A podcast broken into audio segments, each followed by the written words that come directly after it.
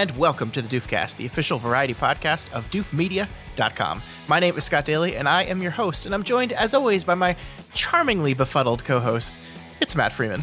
Oh, I, am terribly sorry. Please don't get up. Oh, uh, forgive me. and this week, we are joined by a very special guest. It's a doof partner and one half of the dynamic Pale in Comparison duo. Malia Hamilton, welcome to the show. So glad to have you. Yay, I'm really excited to be here yeah, it's going to be a fun time. Um, we're trying to get as many of our our doof partners on the show as possible. Um, and since both of you guys are new, we thought it'd be a great opportunity to have you on the show.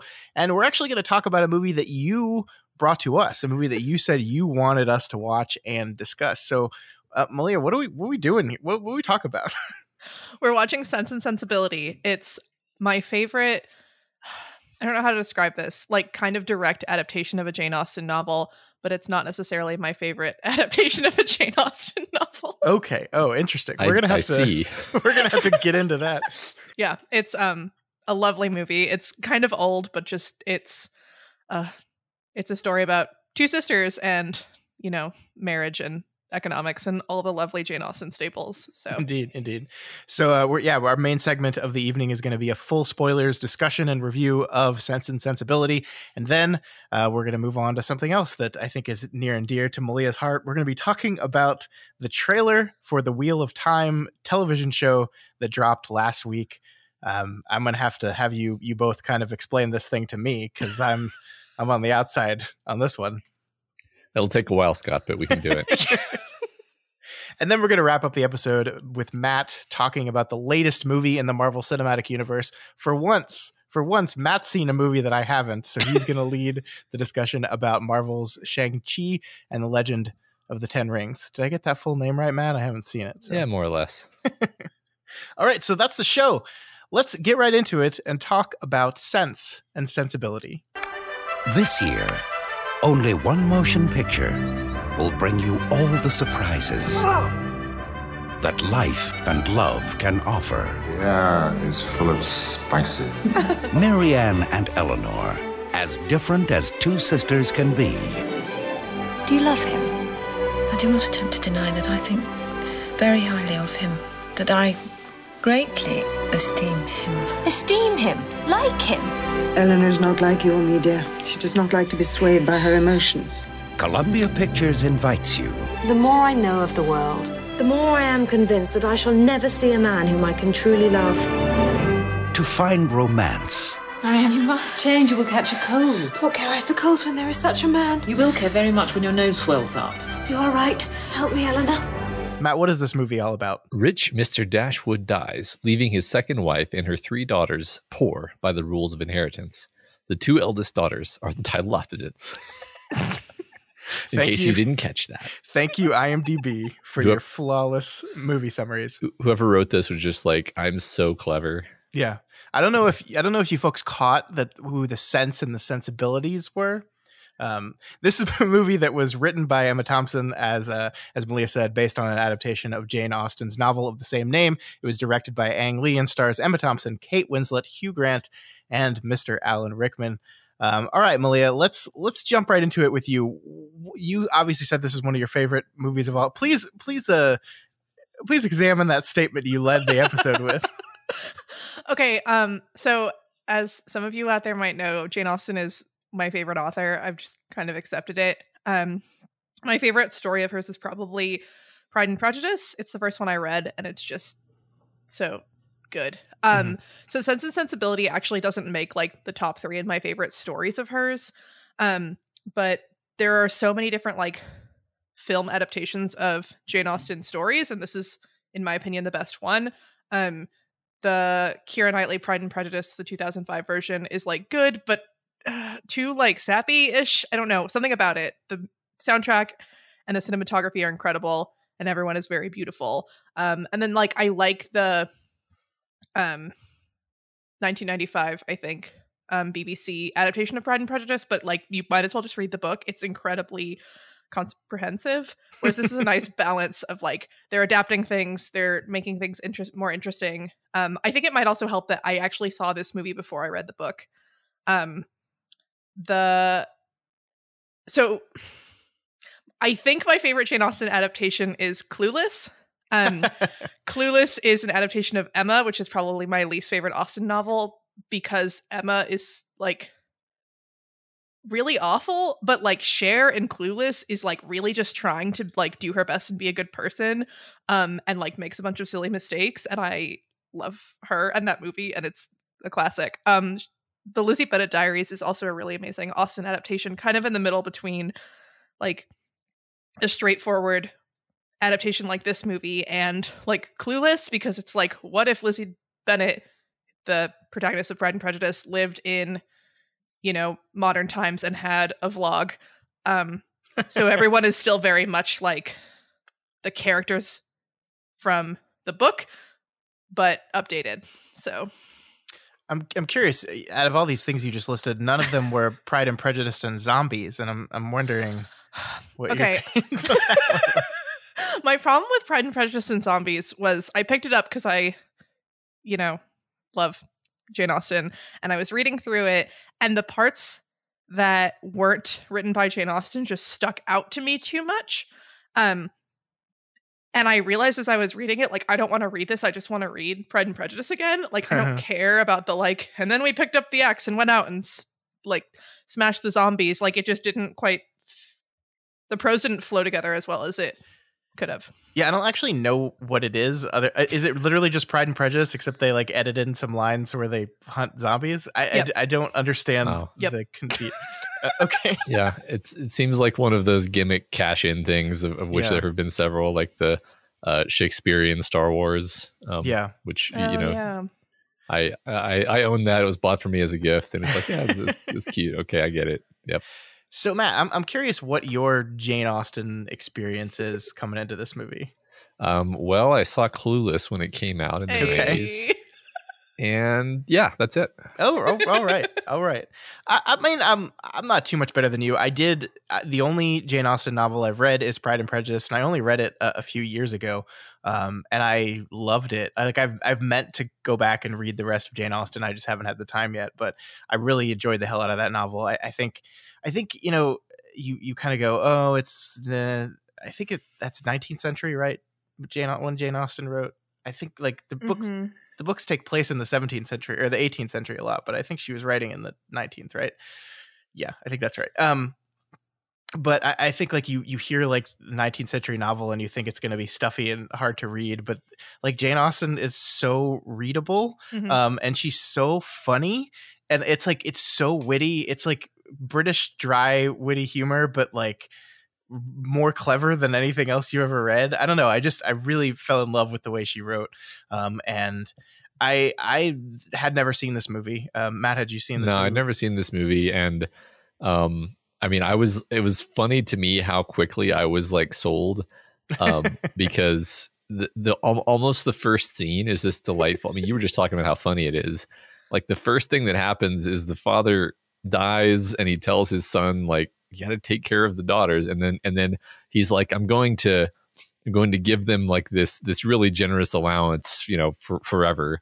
And then and then his his wife just, you know, passive aggressively needles him into like, oh, did, did he really did he actually say to give them money or was it just you know take care of them? You, you know, you like, you know, and just like in little increments of just like convincing himself that he didn't even have to do anything for them at all. And it was hilarious. It goes from incredibly generous to nothing to by the end of the conversation, he's saying, Well, they are getting five hundred pounds a year, which like is exactly what his father said was not enough money for them. Uh-huh. It's it's great. I mean, I, I, I his wife is such a wonderful character. I think I, I can't remember the line exactly, but she says something the effect of like, "Everyone lives forever when an annuity is involved." Yeah.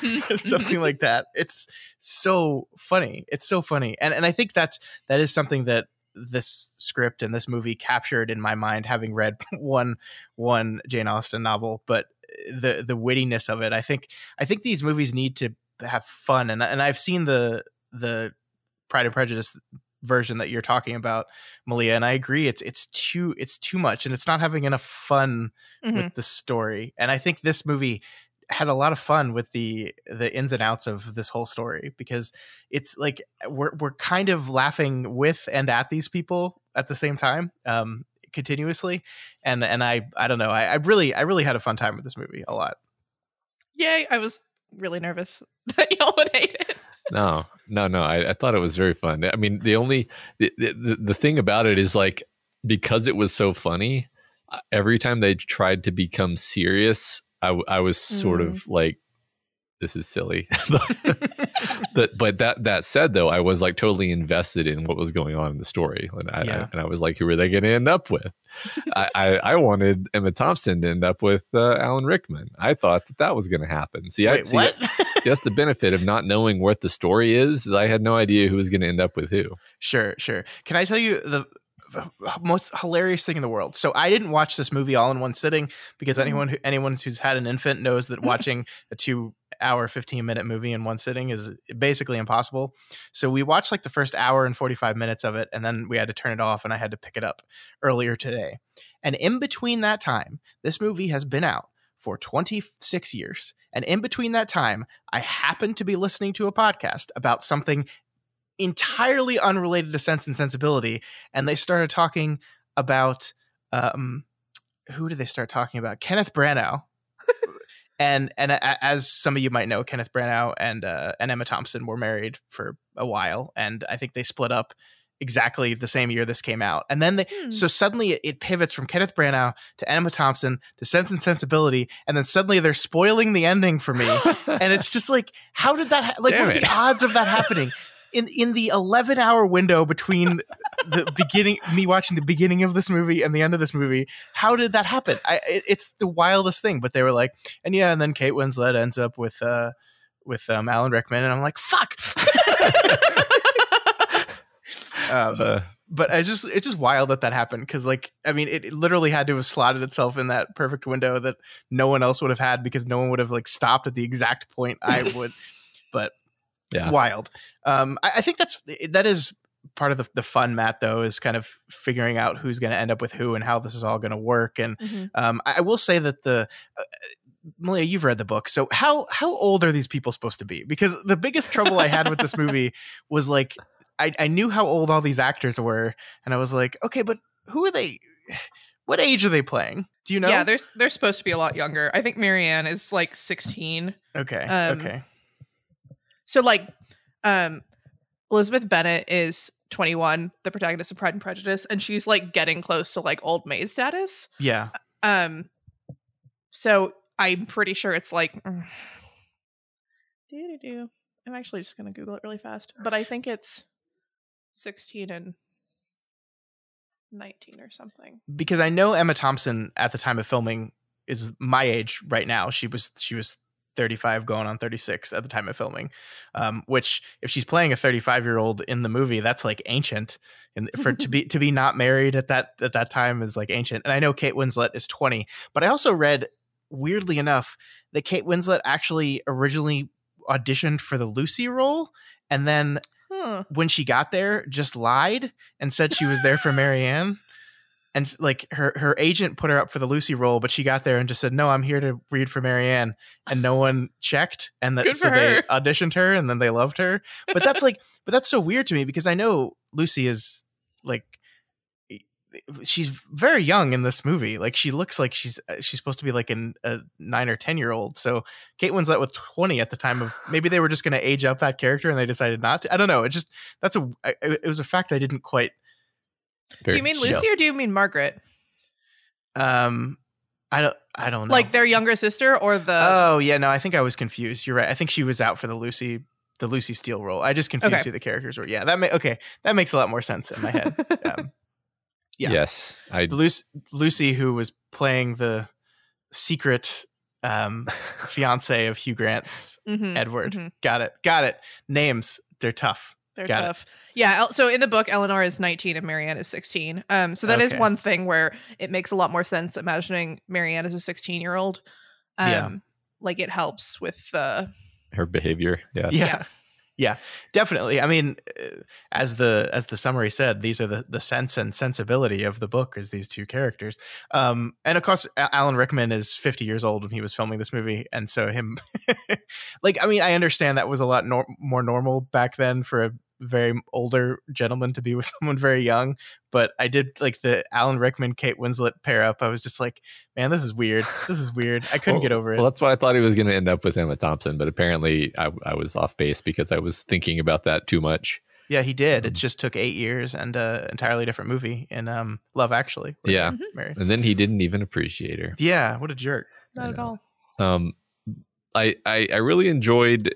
I really this is it's very fun. It's very fun. It's like yeah. it's like Harry Potter for grown-ups because much oh, like please, children please explain this. much like children like to imagine that they are going to a wizard school, grown-ups like to imagine that they live a life where there's nothing to do except ride horses and mm-hmm. and and hunt with rifles and and then just like get involved in romantic misunderstandings and that's your whole life. Yeah. Um that's it's very like like that's what makes it fun is you're just like um it's a it's a it's pure fantasy right? It's pure mm-hmm. like yeah yeah yeah. You, you get it. Yeah I, I, get what you're saying. It's it's all interesting here that there's like a background of class examination in this movie but not like not not they're they're definitely go from a a, a place of privilege to a place of I'm not even going to call it poverty because they get lucky, but they're supposed to be like their their class is supposed to have shifted downwards pretty significantly. But that's always almost like plot setting and not like part of the conflict. It's like part of the conflict is not them overcoming poverty or anything. It's just kind of a backdrop for how they get into the situation they're in, um, which I thought was interesting. Right. I think Elinor is talking to Edward um, at the beginning of the movie when they're like preparing to move out of Norland. Um, and she says, like, but you can like inherit you will inherit your fortune, we will not even earn ours. And it's mm-hmm. like there's this like when you think about like class structures during that time, there's kind of like this like barrier where if you're above that barrier and you're a woman, like you do not work.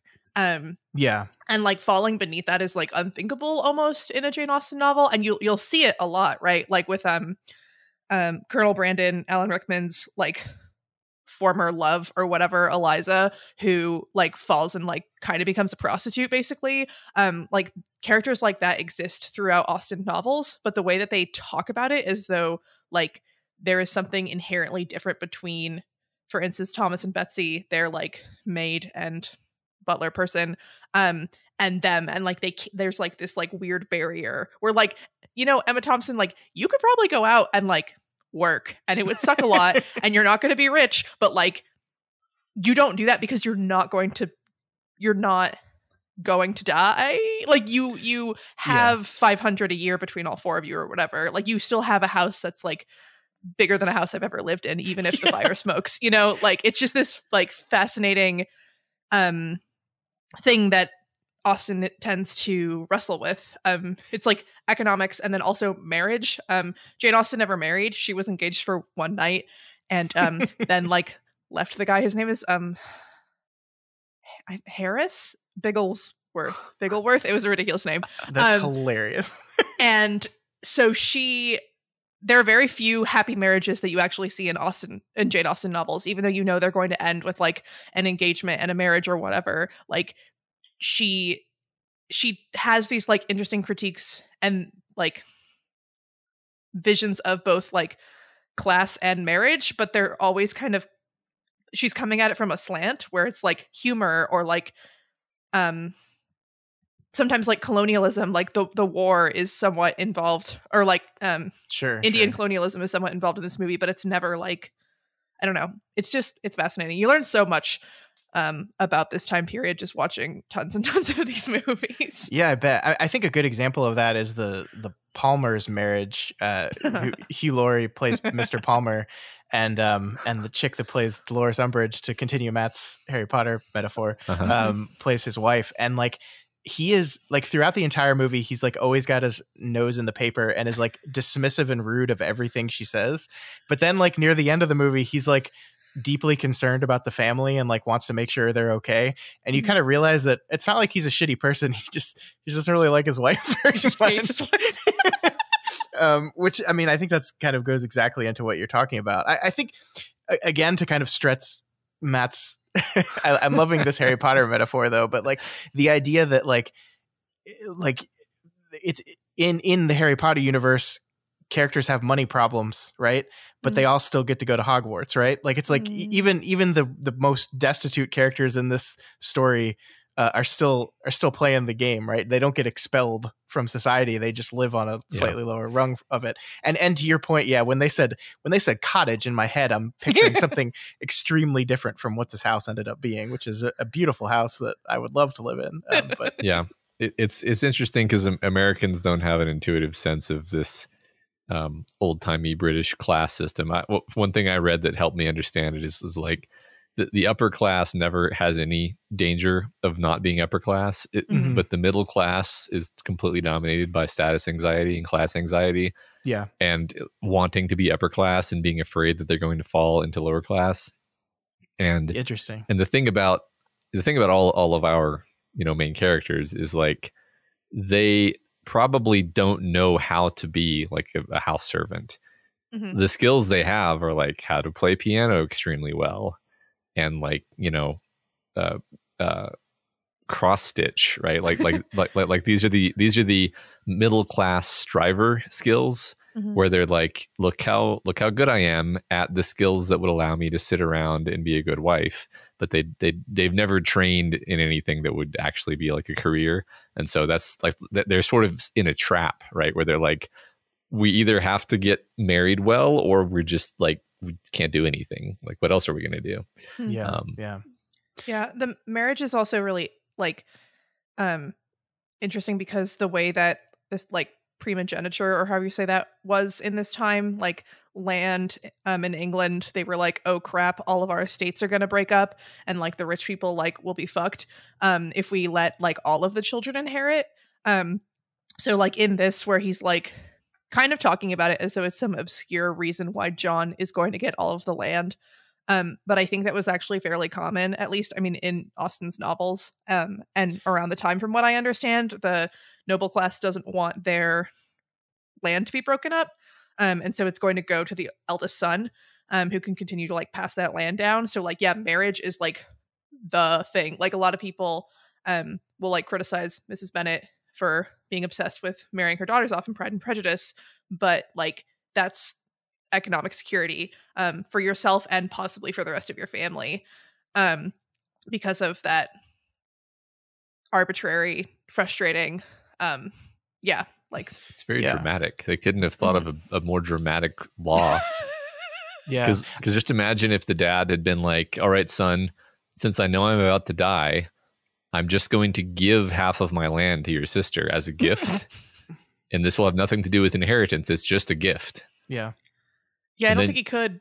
yeah, right Well, I I- I think that's it's that's just a great point, and I love the way the movie like it, it- when we see uh, this character who is Tom Wilkinson, who Matt cause just just keeps showing up in our podcast recently. Like it's been a Tom Wilkinson off, um, but he w- he he does make it seem like it is this obscure rule.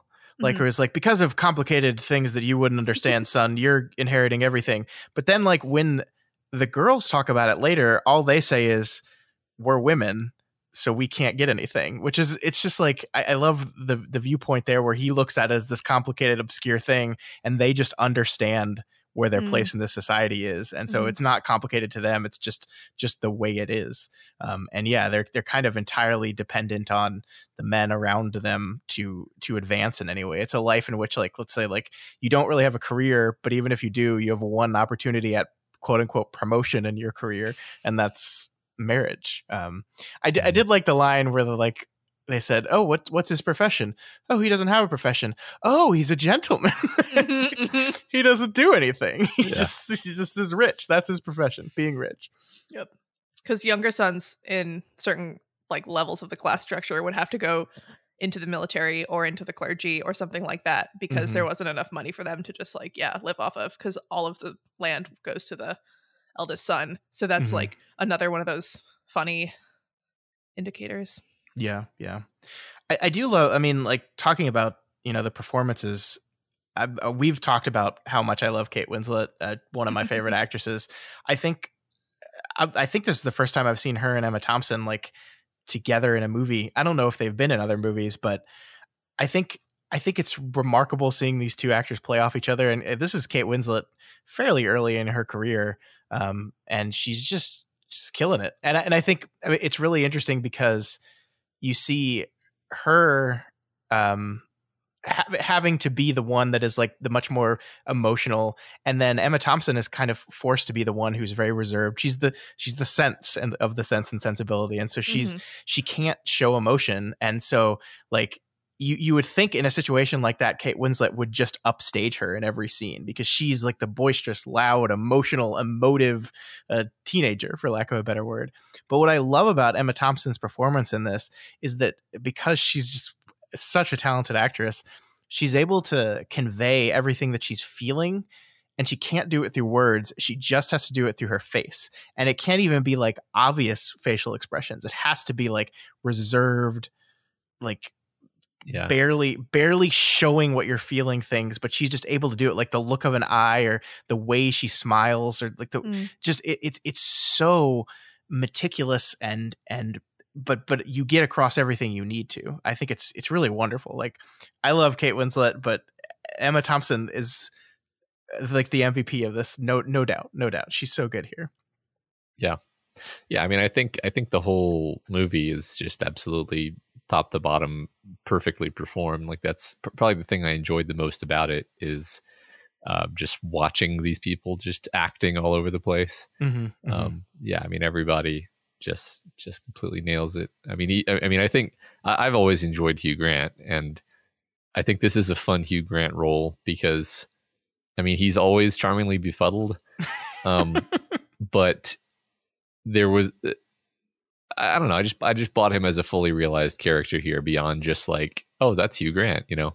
Yeah, I Mm. mean, like the the best thing to do with Hugh Grant is to put him in an awkward situation and see how he reacts. And I think the scene where he walks in ready to like confess his love to Elinor and uh, and uh, Lucy Steele is there in the background. Like that's it's a Uh-huh. perfect scene where he just looks over and sees her and is like, "Oh fuck," Yeah. and, and like just doesn't know what to do. And I I, I loved every every minute of that uh, the awkwardness in that scene.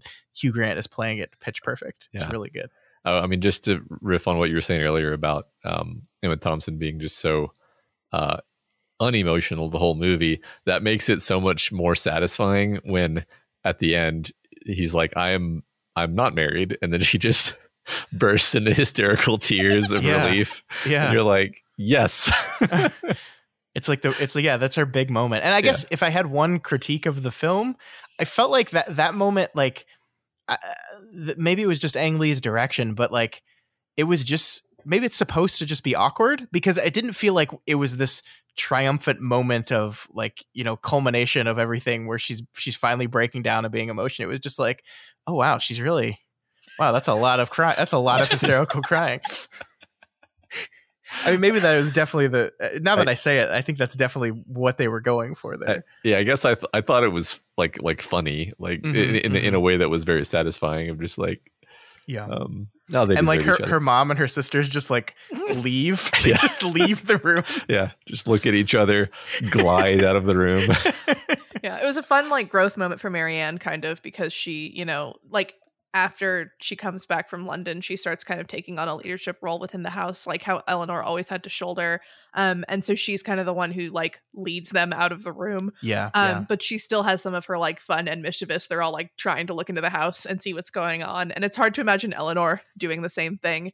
Um, but I think that like one of the fun things about Hugh Grant um and Emma Thompson is just like he's he's Hugh Grant. He's like beautiful, right? And Mhm. just like you fall in love with him immediately. Um, especially how they're like, oh, his sister's so horrible, and he did like kind of a decent thing, and wow, he's the best person like in this whole universe. um, and so in this moment, like, you know, like Colonel Brandon and Willoughby and like other men in this movie would be really put off by Emma Thompson, but Hugh Grant is so fucking awkward and he's such a hot mess, like in this movie himself, that it's just Yeah. like, of course you don't care that like the love of your life is like hysterically sobbing. yeah, yeah. I think you're totally right. I think it's just uh, so cute.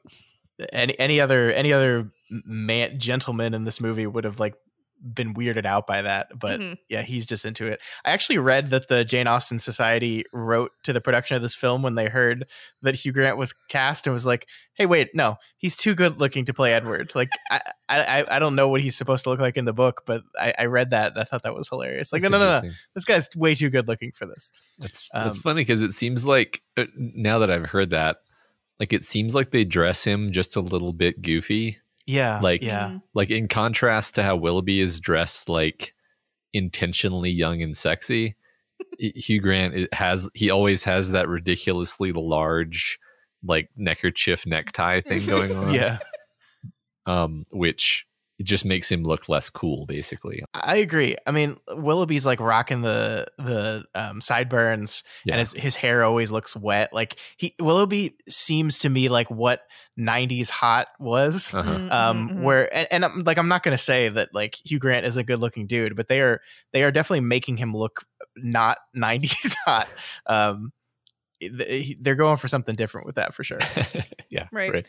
This was um the first novel that Jane Austen published. It wasn't the first one she wrote, but um it was the first one that she published and it's a weird choice for like arguably a romance novel um for the first two men that you meet in it to be like quiet and awkward and dumpy and then like old. Um, yeah, Uh-huh. yeah, and like they are the two like love and like they are the two they win.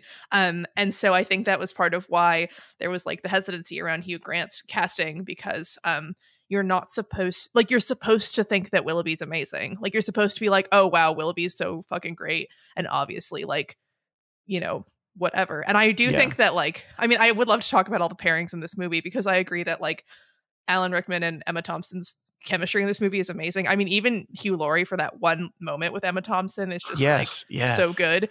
Um, but like watching it this time, I was like, I think that like Marianne and Willoughby don't help each other grow, but they do fit really well together. Like I think that like they weren't making each other better people, but they did seem really happy. Anyway, I feel like that was a tangent, but um, No, I, well, I think the, the thing that I loved about Willoughby is like he's such a jerk, right? He's such a he's such an asshole. But then, like the last moment we get with him is him standing on his horse alone on the hilltop, like looking down at the festivities and the Mm. love and the friendship and everything that's going on there. And so it, you end on it like in some ways it's a like, ha, you got what you deserved look, but in some ways it's like, ah, bummer, you just weren't brave enough to like seek out the thing you actually wanted mhm. um, versus the thing that it was expected of right you. I, I think that i mean that's the the that's where the sort of class critique exists such as it is is you have all these pairings that don't work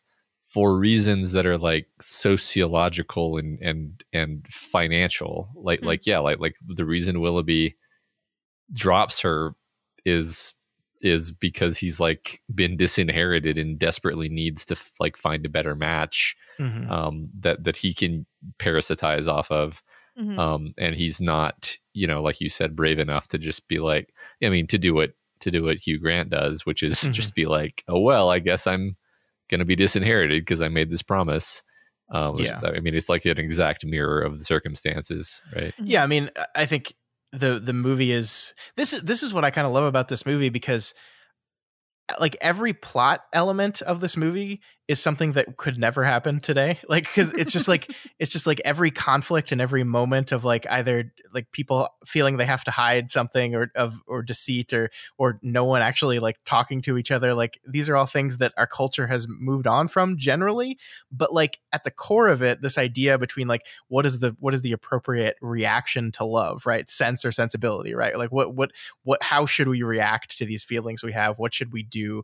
That is something that i think is timeless and that's the the core of the story is is this idea of you know should i be should i be brave should i overreact and and dive headfirst into it or should i just be as as reserved and and uncaring as possible until a certain moment and and i think the interesting thing is I, I don't know. Am I wrong in saying that the Elinor and the Marianne ca- characters kind of end up reversing each other? Like, I, I feel like marrying Colonel Brandon is is a, Sensible. a sense. Yeah, is Yeah. is is a Emma Thompson esque move Yeah. of Marianne. Like I like it's not like the it's not the Willoughby. It's the the kind man who obviously loves you and is going to treat you well. Like I I just don't I don't see that as like a passionate love affair. I just see that as Mhm. like a you know, I this guy really loves me and he cares for me and and he'd provide for me and and I it's not that I don't love him, but it's just not like this it's not the the Shakespearean sonnets that I was uh, obsessed with. You know, it, it's a different kind of thing. Mhm. Um and so I I find that really interesting. I like I don't think the conclusion of this the story is that like sense is better. You know, Yeah. I don't think like it's a it's a, a like a conflict between those two things, but I do think that choice definitely says something about uh, what the movie views as as Marianne's flaws. yeah I, I i agree with you because i mean and and then and then the other sister ends up with hugh grant which is her um you know her wild love that that she she's she's being all reserved about it but she feels incredibly strongly and like beyond the point of sense uh and, and Mhm, of course mhm. yeah so it, it I, I agree completely like she may- maybe they don't reverse but i think they both come to understand each other and they both Yeah. kind of recognize like okay you you know w- both things are necessary in in this world Sure, Mhm. sure. um I, I just like the way that alan rickman's character is portrayed like he just there's so many little things that make him seem like an incredible badass where you're just rooting for him the whole time i mean i guess part of Mhm. it's just the fact that it's alan rickman Mm. but he's always doing things in the background where it's like he's like taking care of people that he has no obligation to Yeah, and and just like being just a, a total mensch the whole time. And it's just you're, you're just like this this guy's great. One of you should marry him. He's um, yeah. Well, I mean, his um his kindness to Edward is like is out of no no obligation or duty or or anything. Like it's not even like ah yes this is what will finally win kate winslet over is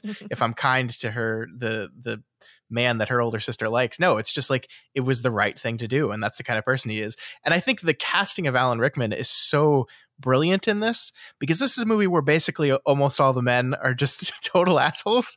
Um and alan rickman at least at this point in his career had basically played nothing but villains. And Hmm. he's like the only one in this movie that is not a villain. Uh-huh. um, and so like it's kind of it's kind of a very clever dodge in a lot of ways. Like you kind of think if, if you're a, if you're a person in 1995 going into this movie knowing who alan rickman is you're probably thinking he's going to be one of the asshole characters and he's not. That's fun. Yeah you're, you're totally right That's great. um what else? What else do you want to say about this movie? Um I, I, we haven't talked about ang lee very much but i really enjoyed his direction. I think the way he this is a beautiful movie. It's a be- like Mhm. just just the way it, it drinks in the exterior scenes it, it looks so like incredible. Like i it's it's always fun when movies can make england look like this beautiful sunny wonderful place when in reality it's, it's Yeah. just it's just not that at all um or or it is but maybe only like three days a year um but i i was really into just the look of like these people riding around on horseback in these beautiful settings and like the hills and the the castles in the distance it's just all Yeah. it's it's great right. yeah I, I like the uh i think my favorite this specific it's, it's fun to talk about specific shots or specific moments and scenes.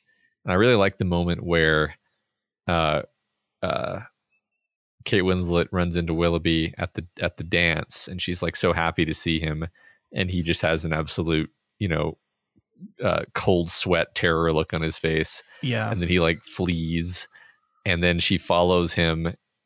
And so like everything about the scene is is done so, so first of all it's just like this beautiful uh extremely elaborate dance set piece uh with everyone's in these beautiful dresses and and suits and you got like it's everything's basically like it looks like it's candlelit. It's probably not really candlelit obviously but it, you know it, it's convincing. Mhm. um it's just really really gorgeous looking but then there's this this incredible like tension in the scene because you know something's terribly wrong. And then you know he, he she follows him into the other room and just the dynamics of like her standing there staring while he's like pretending to ignore her and the and the other people in his party are like gradually glancing over her like i don't know just something about that whole scene i just thought was like perfectly executed and and tense and just conveying this this rejection and sadness of of our like that was one of the most like heartbreaking moments of the of the movie to me. Mm-hmm. Yeah, I, I I liked it a lot. You're right. I think I, you know it's it's great because there's a this choreographed dance that's happening within the scene, but then as the scene plays out itself, it's almost a dance in and of itself of, Mhm. of characters just flitting in and out and chasing and following and, and all this fun stuff. I Yeah. like that. It's a metaphor. yeah, it's a metaphor. yeah. Um, one of the things I noticed on this watch that I hadn't noticed before, um, since um listening to y'all talk about movies and shots and whatever more, I realized um the the there's like a parallel between the first time um Colonel Brandon sees Marianne playing the piano and just like the music in this movie. I like her voice and the piano and I just I love that so much. But he comes in and he's like leaning against the door and like looking at her and I think it's like a re- it's a really similar shot to after she doesn't die from like the fever or whatever and you know he's brought her mother there um and he's like exiting out of that doorway and he's like in the door frame when she says like oh thank you colonel. Like she for the first time in the whole fucking movie like acknowledges his existence basically.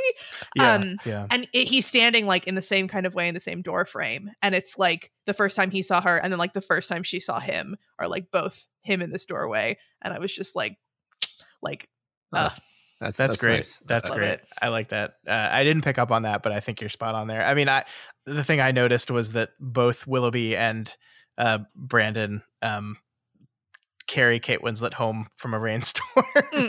um, mhm. they both they both deliver her at a house home from a rainstorm. Actually, I just I love the idea of like. Uh, you were out in the rain. Guess you might die now. Um, it's just like it's so it's so quaintly like 1700s of Get a fever. yeah guess you're Mm. gonna die we better uh we better bloodlet you because Yeah. that'll help But of course, my my thought was like, wait a minute, Alan Rickman got just as wet and cold as she did, except then he had to carry a grown woman all the way home, and he's not sick. no but he's he's a man Oh, that's the- okay. that's the difference Right, his his constitution is hardier I mean, whatever. he is a badass, so I guess I'll buy it.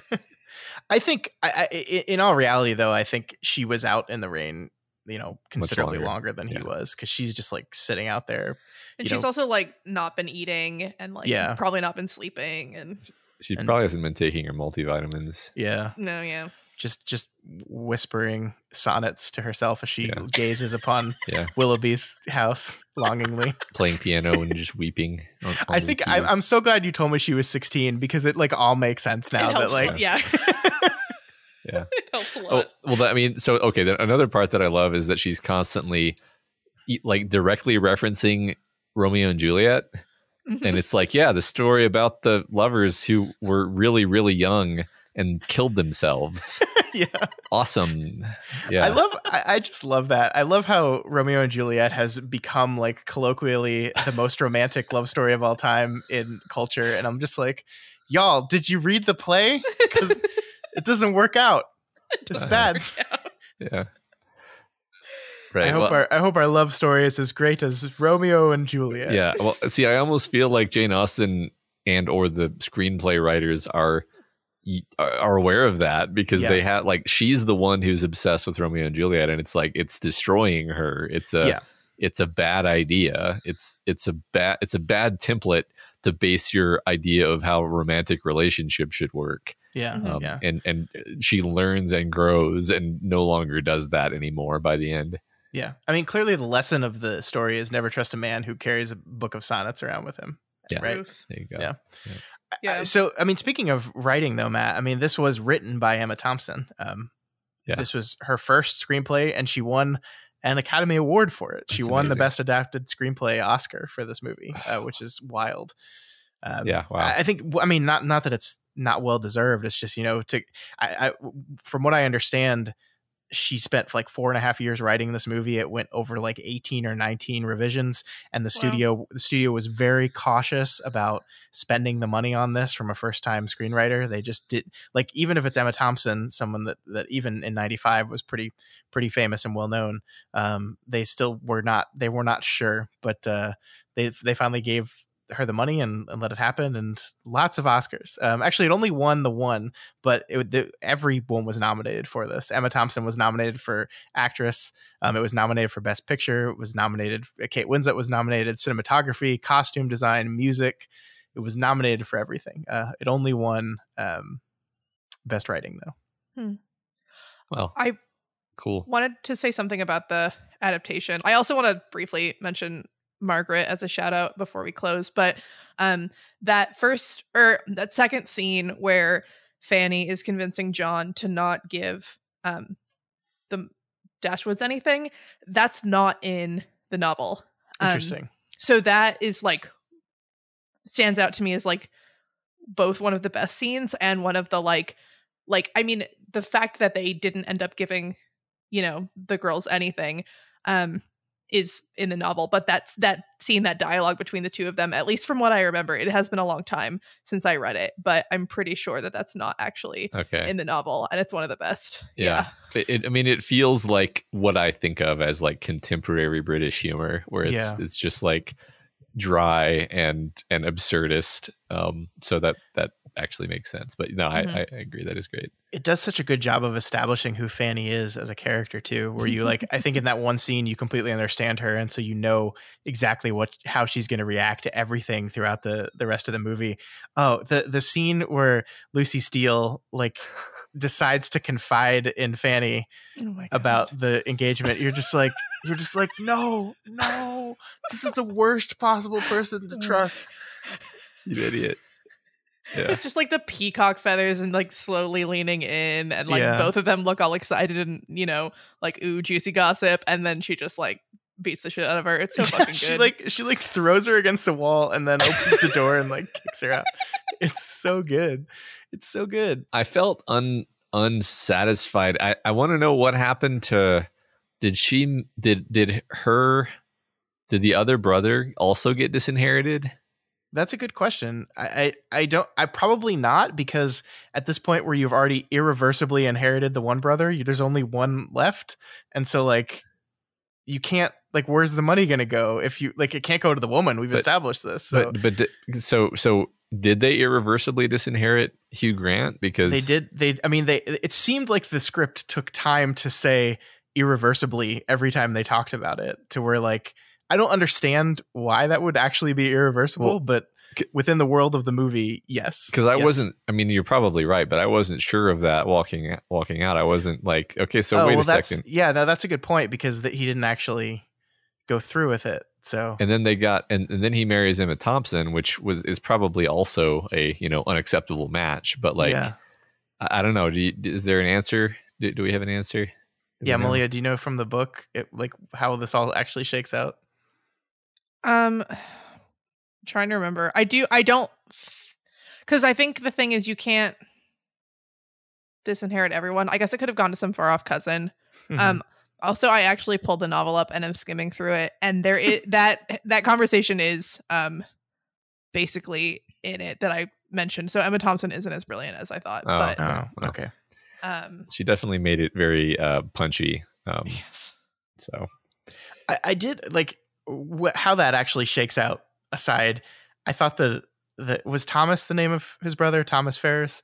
I think it was um, right. robert Robert. thomas okay. is the manservant Yeah, there we go. Um, I thought he was hilarious, and that was such a like. I don't want to make fun of someone who's real life, but like the way they shoot him, like i- it's it's it's like they're trying to accentuate. How he has very large teeth, um, and they're like trying to accentuate that, and and his like he doesn't seem smooth at all, and so like the twist that Lucy has gone with that guy, I felt worked on me really well because I was just like, really, that guy over Hugh? You picked him over over Hugh Grant? Really, that guy? Okay, sure. they they do match better they're both a little silly and they like gossip Yeah, um, yeah. like their personalities do match better right. I'm gonna go ahead and say I I I would have picked Hugh Grant if it were if it were Yeah. up to me. I, I yeah think fair I think we're meant to see that Hugh Grant is is deeper, and and and Yeah. she's shallow, and thus they don't. You know, connect. Yeah, I mean, and I mean, like, it also could partially be like this idea that like Hugh Grant has just hurt you. You you can see he's in love with someone else. He's very clearly in love with someone else. Um, and so why would you want to force a man into a marriage with you that he's clearly not happy with? Right. Um, it's it's interesting the the whole idea of like a secret engagement is is fascinating. Uh, like, isn't that a fascinating idea that would, Yeah. wouldn't even like wouldn't even exist now? Because it's like, what's Yeah. the point of getting engaged if everybody doesn't know about it? Because right. because it's not like it's a legal agreement at all. So yeah. Yeah, this that's kind of what I meant by like this the, the actual right. like moment to moment plot beats of this would just not function in today's world but Yeah. um it's it's still a lot of fun like nobody like everyone's lying to each other at all times and like and uh, we the the kind of the fun of it is that we're treated to the dramatic irony of knowing the lies like when lucy first tells uh, elinor like about the engagement like Oh, we're just like oh shit. Um and that's like what we get to do a lot throughout this stuff.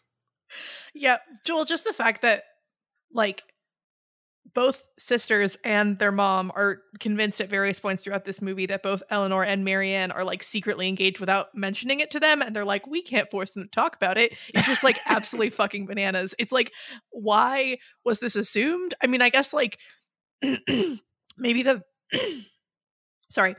I guess like maybe the fact that you even talk to a man long enough for them to like agree to this or something is like scandalous, but like how does anyone get engaged? I just I don't know. It was really really bonkers. mm-hmm. Mm-hmm. Yeah. yeah Th- I Um, mean, yeah, there, yeah. There's so many, so many moments in the movie where you're like, wait a minute. So like, any man that you meet for like an hour, it, it's like, uh, so we're gonna get married now, I guess. Yeah, Yeah, I guess we're gonna get married. This is uh, great. Yeah. Matt, people didn't live for that long. We don't have we don't have time to waste here. I mean, I'm I'm all for it. Let's let's return, let's return to Victorian England. Yeah, that sounds great, man. Sounds great. And for the record, Colonel Brandon is 35 in the book, which is not great, but at least isn't 50. Yeah, that's so. That's a, a 19 year difference instead of a 30 one. Yep. Yeah, I mean, like like I said, this was much more common back then. Certainly, um, not that that doesn't make it right, but uh, I don't know. I just like it's Alan Rickman. Nothing against Alan Rickman. I love him. He looks his age in this movie. He looks. I think he was forty nine. He looks forty nine. Like that's what he Mhm. looks. And so like Kate Winslet looks twenty years old. And so like it's just like wow, this is uh something. Oh, oh, Scott. What? What? am, am I alone on this? That this is kind of weird. No. I I mean I I don't know. I I know people who are married who have a similar age difference, so it doesn't bother me that much. I guess. I guess I'm just inured to this.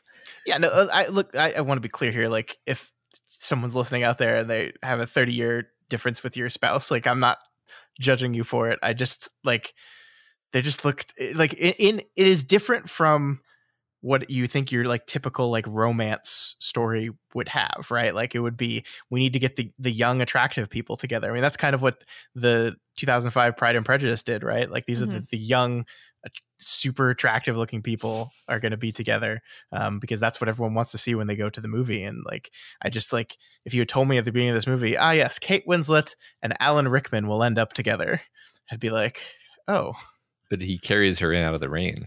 he does. So I think maybe that's why they didn't have any like incredibly romantic scenes and also just like their the nature of their relationship is different. I think I Mhm, remember mhm. like a sentence in the book about like how she grew to love Colonel Brandon like as much or more or whatever that she loved Willoughby. It's just like different, which is nice. And I think the thing that like squicks me out about like their age difference is the fact that she's 16, right? Um Yeah, and again that yeah. was really like standard, but I think if she was like 30 and he was I don't know, math, like whatever.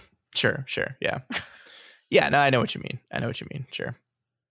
And and yeah, I mean, I, I think I think you know whatever happens post story, like they seem like they're going to be happy together, and it, it is like I think I think a lot of getting older um, is realizing that this Shakespearean sonnet esque love is not even if even if you find it it's not eternal like it's not this Mhm. isn't the, this isn't the way it's always going to be and so actually finding a person like like colonel brandon that uh genuinely cares for you and is willing to do all these things for you is uh is better What's the nice thing about movies like this is that they end when everybody gets married, and then you just say, and then they were just exactly it. this happy forever, forever, forever. And I never, and I never questioned that at all.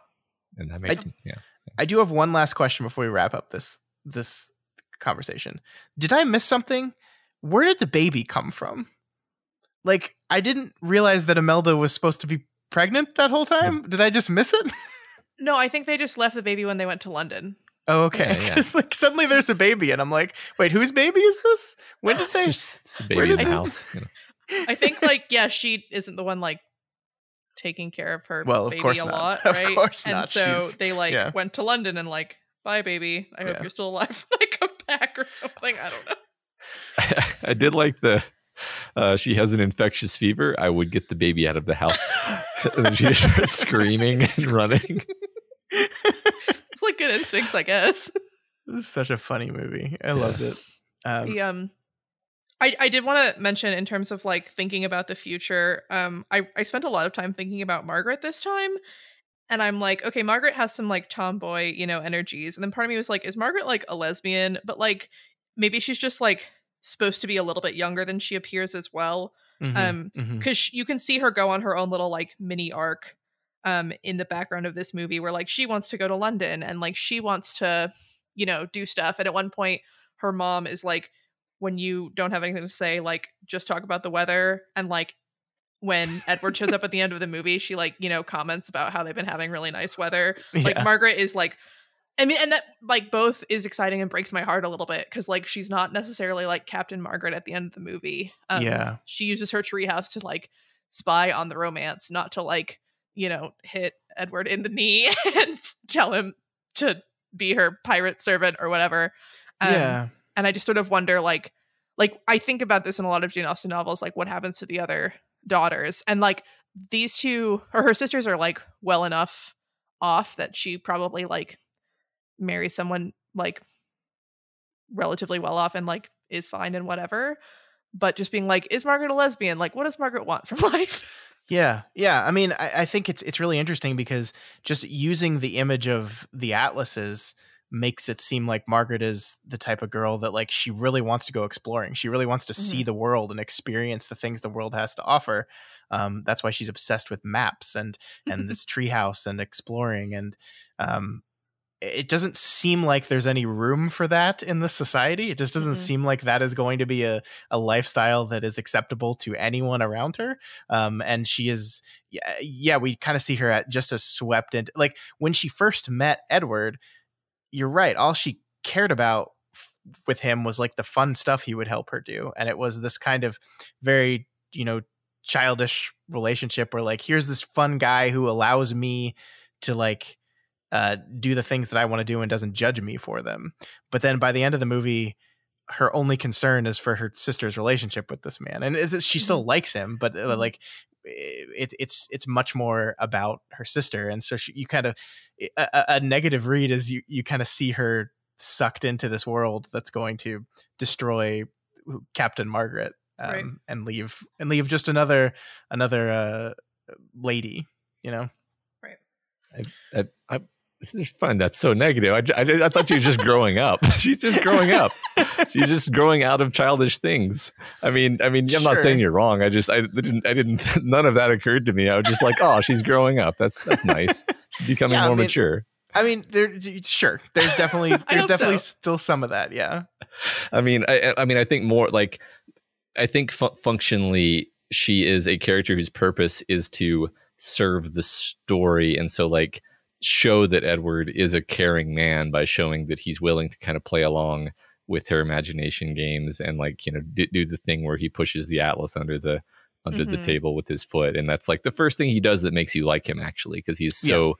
He's so reserved, but then he does something like, like that, and you're like, oh, like so he's actually aware of his surroundings and thoughtful. He's just a, a, a goober, um, and and then and like so that's like a good sort of functional piece of storytelling. But like that's, No, I agree. It's his kind of save the Margaret moment. yeah, um, yeah, yeah. yeah. That endears you to. I'm sure.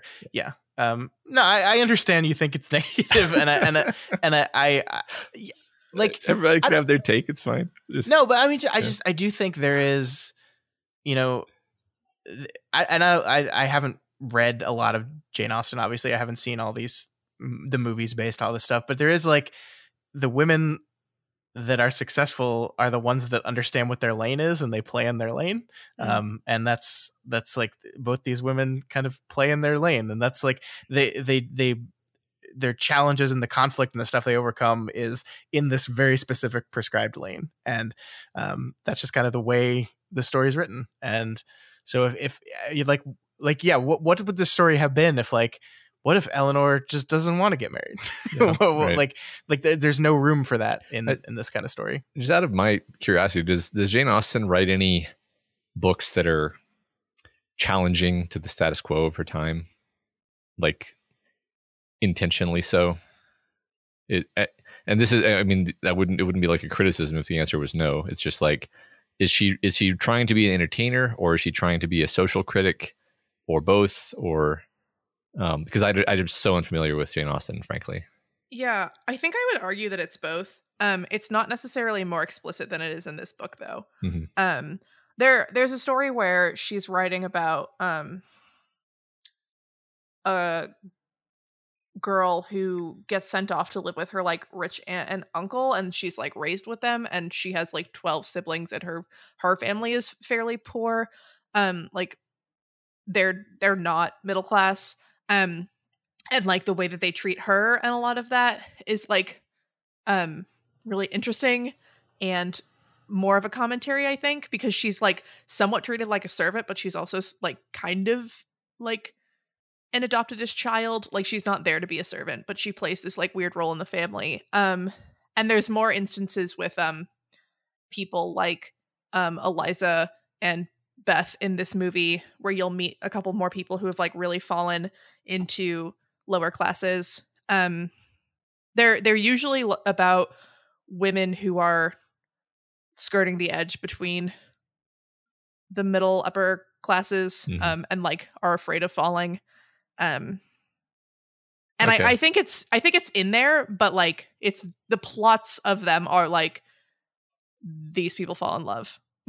Mm-hmm. Yeah, but mm-hmm. no, I mean, I think she's fitting it in around the edges, and she's showing, yeah. you know, the the the uh, collateral damage of of the system. Which mm-hmm. a, another point that I think Scott said earlier is like she's maybe writing about a time that's a bit prior to her own time, which means perhaps she's criticizing the era that they are that you know it would be like us writing novels about people in the 50s maybe I, hmm. I, I don't know this by the way. I'm just full of shit actually. But well, I, don't. I, I think I was kind of a bit off on the timeline because okay. it looks I, like she died in 1817. So um, yeah, she was youngish. She was born 1775, I think, because the year before the American Revolution. So mm-hmm. yeah, she she was writing like, or her style is the one right before like Victorian. Um, yeah, nonsensical mess.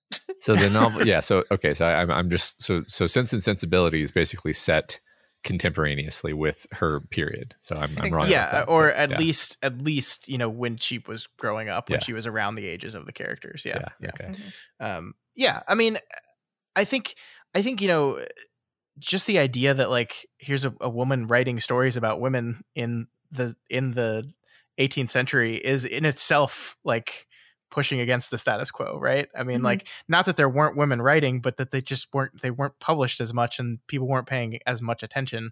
Um, and so just just this idea that she's going to write these stories and center these stories entirely on women, um, I, I, think is is challenging in its own way. Mm-hmm. Um, and I, I, I don't know, like it, it's kind of ridiculous to me that I didn't read any of these books in high school. Like we should have read one Jane Austen novel in high school. Like I, I there's there's no reason not to. And, and I know some people that did, so I don't know like if I just rolled the dice and lost on that, but um I don't know. It seems like someone that should be studied to me.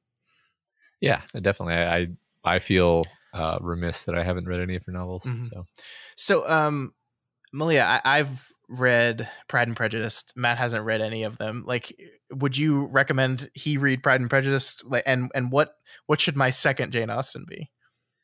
Um. Okay. Pro- yeah, Pride and Prejudice is probably like the quintessential Austen novel. Um. You get five sisters. You get like really ridiculous um misunderstandings between the characters. Um. all that like class tension. It's all like wonderful. Um, I think that so my second and third favorite Austen novels are kind of polar opposites from each other. Um, it's the first novel she actually wrote, and then the last novel she finished, um, which are Northanger Abbey and Persuasion. So Northanger Abbey is Jane Austen like kind of writing a gothic novel while also making fun of it.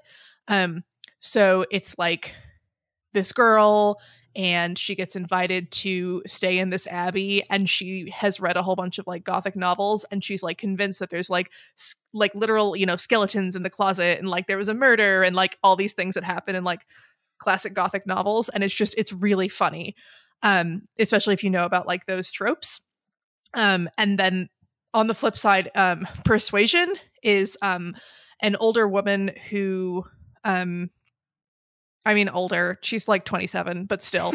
Um who like was engaged to a guy and broke it off. Um and it's an interesting one where she was the like higher class than he was, which isn't the norm in the in an Austen novel. Um and like encountering him again years and years later and like dealing with like that regret. Um Austen is really bad at um romantic scenes. She's amazing with like the like funny, quippy, witty dialogue. And then whenever it's like, and they get together, she pulls back really far. Um, Mhm. so Persuasion has like the most romantic writing out of any Jane Austen novel, and it's not actually a conversation; it's a letter. Um, but like, she did it once. She finally learned how to express like the way people in love talk to each other. Because again, not married, um, possibly never in love. It's really fascinating. Yeah. Yeah, that is. Um, it is. yeah. Man, I'm, I'm looking at IMDb, and there are eh, in the past in the past three years and into the future, there are four versions of Persuasion that are being made. in 2020, there was a version called Modern Persuasion. There's a hmm. Persuasion that came out in 2021. There's one coming out next year, and then there's another one that's in pre-production right now, which is wild. Um, I found Yeah. Jane Austen's coat of arms. Ooh. It's it's described as a chevron gules between three lions, gams erect, erased sable, armed of the second. Wow. Well, I, I think I'm going to read Northanger Abbey next because that sounds exactly up my up, up, it's my speed. I love it's Sounds that. it's really silly. Yeah. Um, yeah. The, the the last thing I'll say about this movie um, is I couldn't help but think about while we, while I was watching it that in 2021 this is definitely a 10 episode miniseries and not Mhm. a movie anymore. Like I just I don't I don't if they make if they make another version of Sense and Sensibility, it's going to be a TV show. Like I just don't see them making a movie out of it anymore. Which is I mean I, I don't know if like I'm saying that's a, a bad thing. This is a pretty long movie and um, getting to stretch it out over like six episodes or something would maybe focus on the characters a little more. Not that I thought that was lacking, but um, it's just n- no more movies. TV, TV is everywhere. Yeah. Well, the British were already doing that with like BBC miniseries for Austen. Yeah, that's Um, true. But it it is kind of nice to sit down and watch like absorb the whole narrative. Um, Yeah. Because even if the Marianne being sick scene and like Elinor freaking out is a little bit like tonally different from the rest of the movie, it's still I don't think that would hit as much if you're like, okay, it's been two weeks. Oh yeah, she's dying. Cool. oh yeah, I forgot. Uh, catch me up on that. Could you bloodletter a little bit more for me? Ha- have you seen Malia the 2020 version of Emma with Anya Taylor An- Anya Taylor Joy? no, I I really I yeah. I enjoyed it. I, I did. Um, I mean, I love on the list. I love Anya Taylor Joy, and she I think she d- plays a very good, incredible jerk, which is perfect for Emma because this is this is perfect. oh, Um, she's the worst. the costuming and the the colors in that movie are just really really good. It's it's very bright. It's almost like it doesn't look. It's almost like they don't care about reality because like the way Emma's dressed, it's like it's it's way more colorful than it ever would have been, but in like a really fun way. Um, it's very stylistic, and I liked it. Yeah, So- I'll have to check that one out. Yeah, for Yeah. sure. That's cool. That's cool. Yeah, this looks. I'm, I'm looking at the picture. It looks great. hmm I think did it get nominated for a? I think it got nominated for a uh, costuming. Yeah, it didn't Mhm. win, but uh, makeup and hairstyling and costuming it got nominated for. Yeah, because it looks so good. Okay, well, that is going to do it for uh, Sense and Sensibility. Good, nice long conversation about that movie that I think we all really enjoyed. Thank you so much, Malia, for bringing it to us. I don't think I would have sat down and watched that uh, if not for you. yeah, it is a long one, but hopefully um some of the listeners will give it a try. It's really delightful. Yeah, um, it's on. Uh, I watched it on IMDb TV, which I didn't know was a thing until I went to Amazon and attempted to rent it, and they said, "No, no, no renting. Just watch it on IMDb TV for free with all these ads." And let me tell you something about this movie where an ad jumps in the middle of talking about FiOS internet services in the middle of like, will they get together? It's very, very off-putting. uh-huh. yeah. Uh, but that is sense and sensibility. Do do do do do do doof. All right, folks. Um, we've got to talk about something else because last week, the first uh, is it a teaser trailer or was this a full trailer? I think it was a teaser trailer Mhm. For Amazon's The Wheel of Time dropped. Um, now both of you are are big uh, big wheelheads. Is that what is that what you call yourselves? I hope Um, not. Uh, so so before we talk about this trailer specifically, pretend that uh, nobody knows what the hell the Wheel of Time is, and explain briefly what is the Wheel of Time. It's, it's fantasy novels. Wow, that you, yeah, I'm world- I'm sold now. I'm So- the world's gonna now. end, and there's magic. Yeah. Um, I mean, look, like here's the thing. it's actually a very standard fantasy um uh story in, in its in terms of its outline. Mhm. Um the things uh, the things that are remarkable about it are as follows. Um it has some really strong characters. It has a lot of really strong women characters before that was a thing that people were doing in everything all the time. I mean, Mhm. these books started to come out when did the first one come out? Like 1990 or something. Mhm. um uh really really good character work really great arcs really great satisfying moments. I mean that's where sanderson gets it. Like if you're a sanderson fan and you're like what how is it's like okay well he read all the wheel of time books and he was like i want to do that. Um there's uh, there, it's, uh, one person on twitter actually like cracked it for me at one point. They they were like the thing that nobody understands is that the wheel of time is horror fantasy and i was like that's it it is it is disturbing and scary often um, which you may, maybe you can even pick that up from the trailer because um, m- my kids were actually like freaked out because I made them watch the trailer because that's how I am. and uh, it shows the Myrddraal, it shows the Trollocs a little bit, and it's like, oh, it's scary. Like they actually made it scary, which is exactly correct because it is scary. It's scary in the book. Um, so that's that's where you start. The, the way you don't explain the Wheel of Time is do what I did when my you know high school crush asked me, and then I just like told her everything that happened in the books in detail. Oh no, that's Oh, that's no. not helpful right? Um so it- it's it's you know and the trailer looks really good. I'll, I'll let malia talk now but yeah i'm i'm excited. Yeah um what is the wheel of time? Um that's fascinating. Um i so yeah i read the wheel of time because it was 14 slash 15 books and it felt like a challenge and i was living with someone who had all of them and so i didn't start reading it until after it was done and i got to really binge it which was fun. Um i didn't realize how much these characters like had hooked me. I it felt to me like it was like oh, okay like here's some tropes here's some basic fantasy whatever whatever.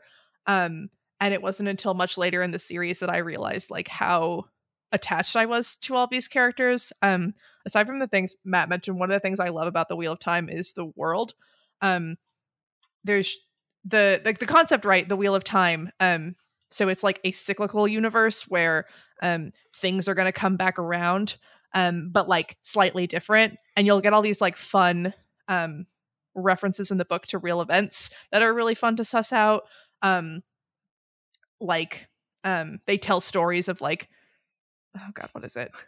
Uh basically it's like they're telling stories about like the cold war and like queen elizabeth and like um john glenn um like Yeah. going to space but it's like when you're just reading it you don't notice then somebody is like hey look at all those like funny things that robert jordan is trying to say. Like so like the wheel of time is set either like in our far distant future or our far distant past which is a fun yeah yeah it was fun i mean there's there's a lot that's great about it i mean i i thought the the one power magic system is is it, it it doesn't really follow Sanderson's rules, but I, I always thought it was an incredibly compelling magic system. And then there's like 18 other things happening. There's like dreaming magic Mm-hmm, and wolf magic and evil city knife magic.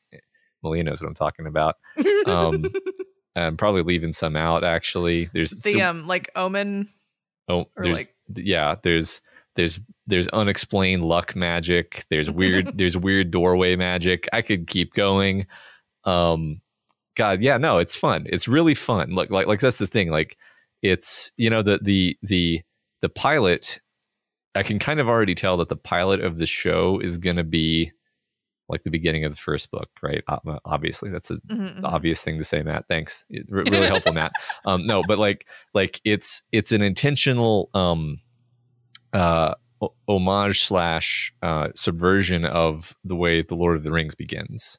It's like literally exactly the same way the Lord of the Rings begins, except Mhm. it like it's it's you know you know that you're going in a weird different direction because Gandalf is this young woman and the Black Rider that it doesn't have yeah I'm not going to spoil things but like it's it's all it's very it's very clever and it's very fun and I overdid it as a teenager and then I wasn't able to think about it seriously for many years but I, I'm excited about this TV show Yeah. Okay. So so here's the fascinating thing to me about the, uh, this series. Obviously exists uh, in TV show format because of Game of Thrones, Mhm. um, because of the success of Game of Thrones. And, and one thing I I did that was fun, and this was not an original thought. I heard this on a podcast, but one thing that's fun to do is watch the trailer for this show and then watch the very first trailer for Game of Thrones, and like just see how much the world has changed in between those two because like the the first game of thrones trailer is is cut and put together for people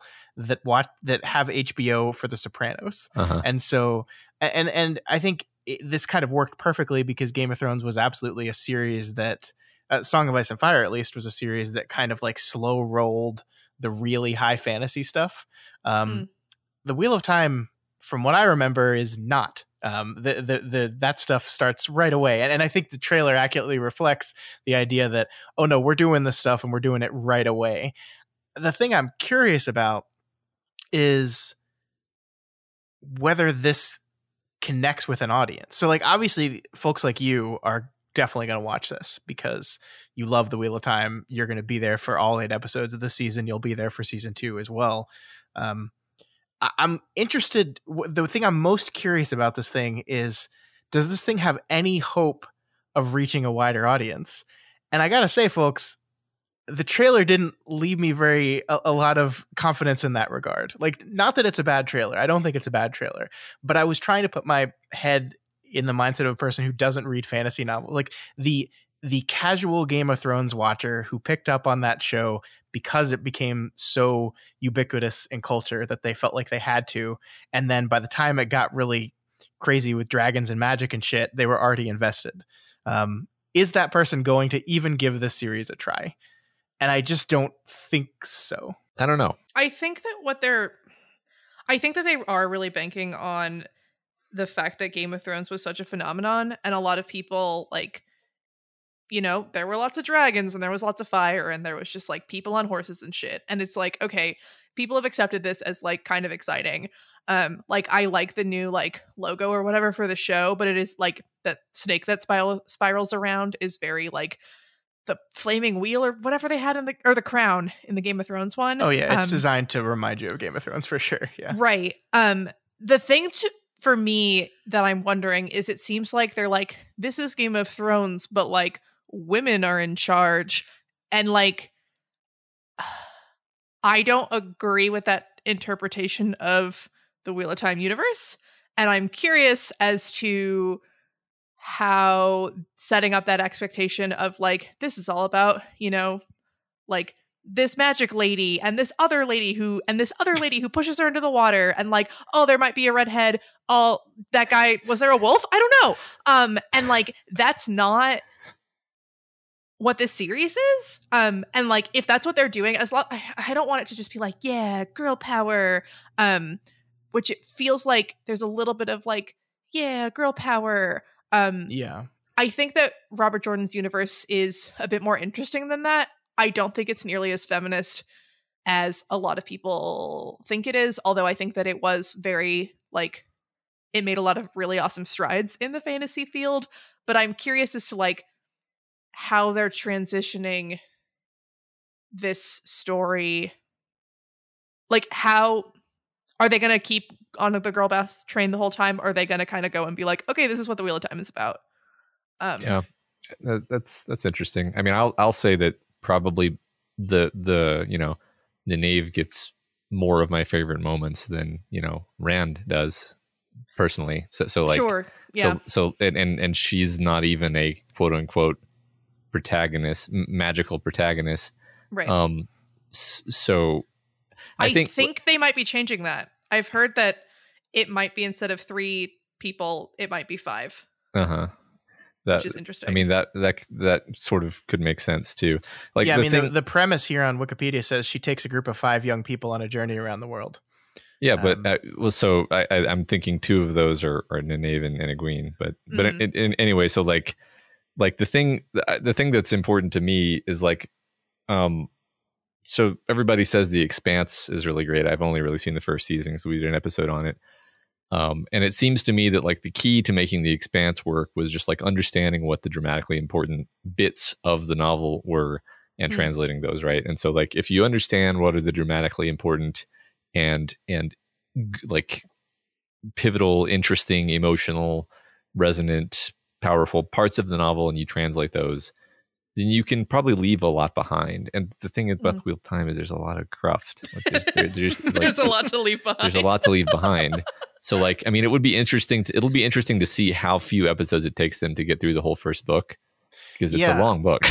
I, I, that's what I'm curious about. Like uh, the eight eight episodes season one, season two has been greenlit already actually, and they're filming it right now, I believe. Mm-hmm. Um, but I don't know like what their I haven't heard anything about like what their plan is as far as like hey it's like 16 books right so it's like hey we're gonna do this in eight seasons we're gonna do this in six seasons like I, I don't I don't I haven't heard anything about what that is and it's probably because they don't want to lock themselves into anything mm-hmm. and sure. um, if it's popular they're gonna keep it going as as long as they possibly can but um, I don't know like between this and the Lord of the Rings show coming up Amazon has like bought into big fantasy in a huge way. And I'm just curious in like a post Game of Thrones world if that's like what people eh, want. Yeah, like like Game of Thrones was an anomaly in a lot of ways. Like I honestly never ever ever ever thought that those books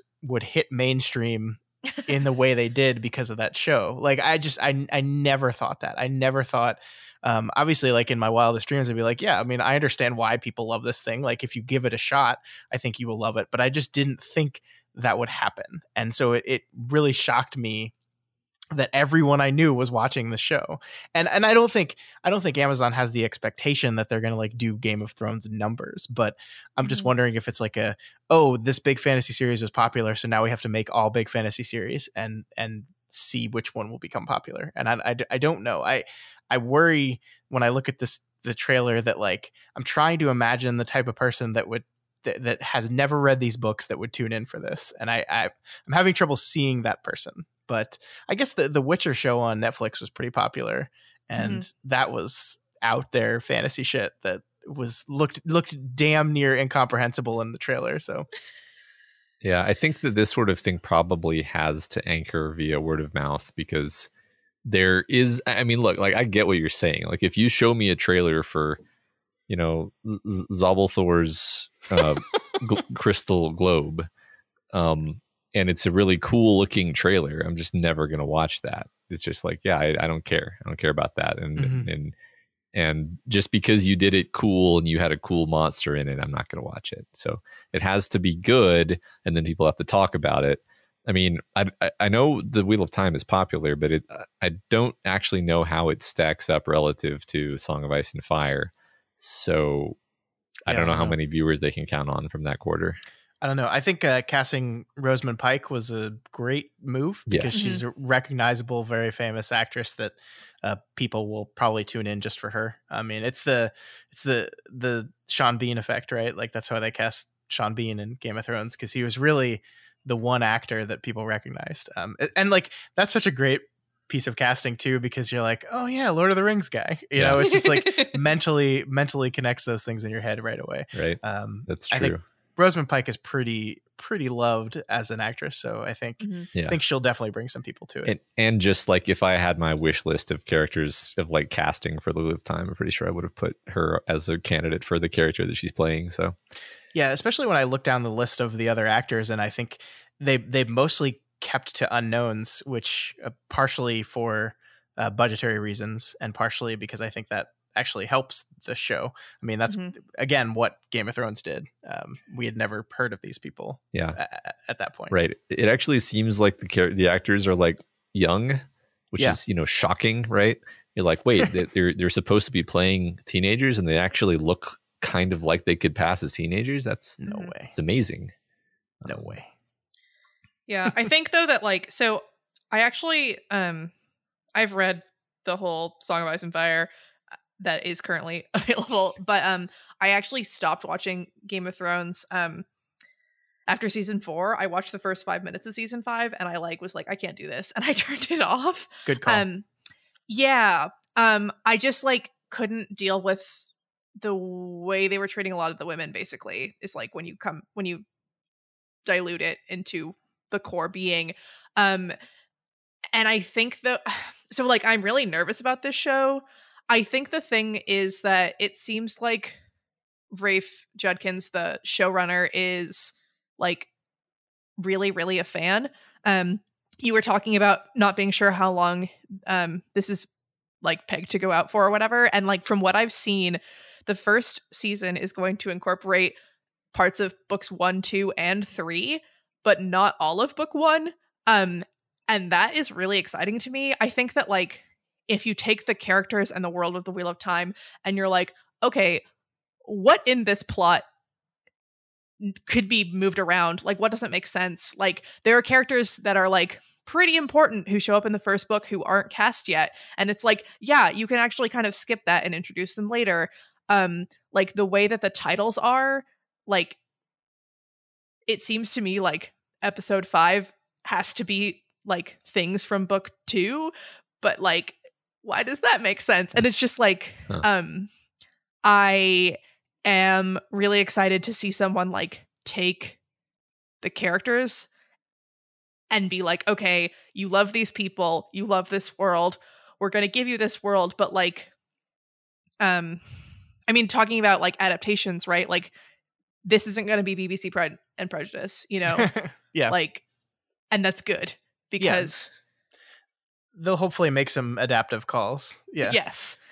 Um and also just like the aesthetic and like Egwene with like the paint water and i'm like what the fuck is going on? But also you look so cool it's- and just Yeah, because yeah, I was like, I don't think anything like this happens in the books, but I know exactly what you're doing here. Like this Mhm. is this is this is turning something that is conceptual into something visual, which is like, oh, that's how you should do. That's how you're going to have to do all this one power stuff because it's not Mhm. going to you're not going to be able to, to visually show all all the shit that's happening in their heads when they're talking about magic. In fact, they're probably going to avoid doing that in general because I mean, a big part of it is basically magic school, um, and they're, they're probably going to just skip a, a lot of a lot of that stuff.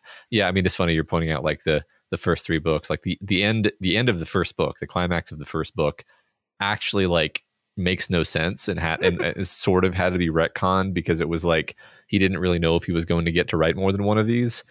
So so the end sort of serves as what could be like a climax to the series, and then he's like, actually, that was a red herring. It didn't actually do. that's not what actually happened. Um, so they'll probably just not bother with any of that, right? yeah We'll i see.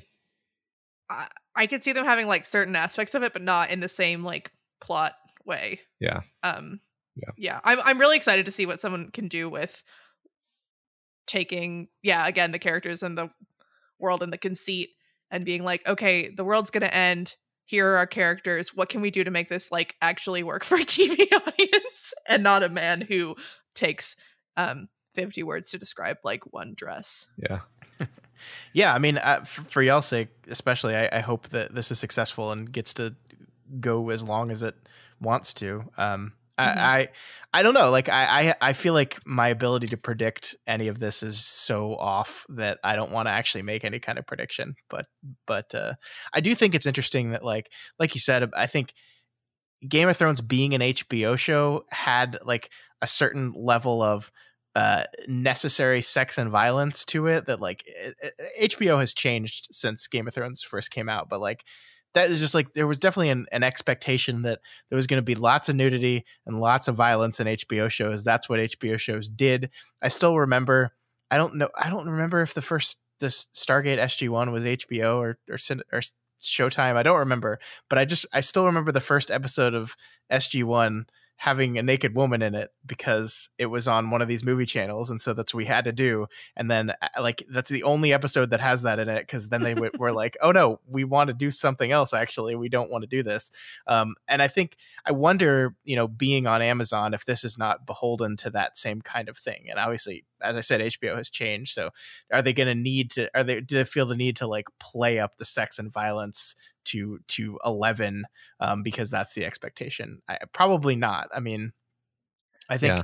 I, I i haven't like i said i've read you know a few of these books i remember basically nothing about them but I, they're they're much less uh, uh horny than george r. R. martin's books Yeah. are Or, the, or, or at least there's a lot more cutting to black. yeah Yes. Um, and you know the, the the visual the visual image of of Song of Ice and Fire is like a, a beautiful ruby studded breastplate that's like spackled with shit and mud and blood. Mhm. Um, whereas the visual touchstone for Wheel of Time is is like beautiful soaring minarets of of of, a city made of marble and you know colors and and just brightness, which is what's coming across in the trailer. Um, Mhm. Uh, Tar Valon looks so fucking good. Yeah right. Everything visual like that's one thing i'll just say like i don't really care if it's like a good show. Like i just want to see like it's just going to be so pretty. Like you can just tell from the trailer that's going to be really pretty. I just really like what they're doing with the aesthetic. Hmm hmm well cool. Well maybe we will chat more about this show uh, when it comes out in november. November Woo. 19th the first three episodes are coming out. Okay wait i wanted to ask scott why are they doing that? Do you know? The- Is that- releasing the first three at once? Yeah i've heard of two. I've heard of all of it. I've never heard of three.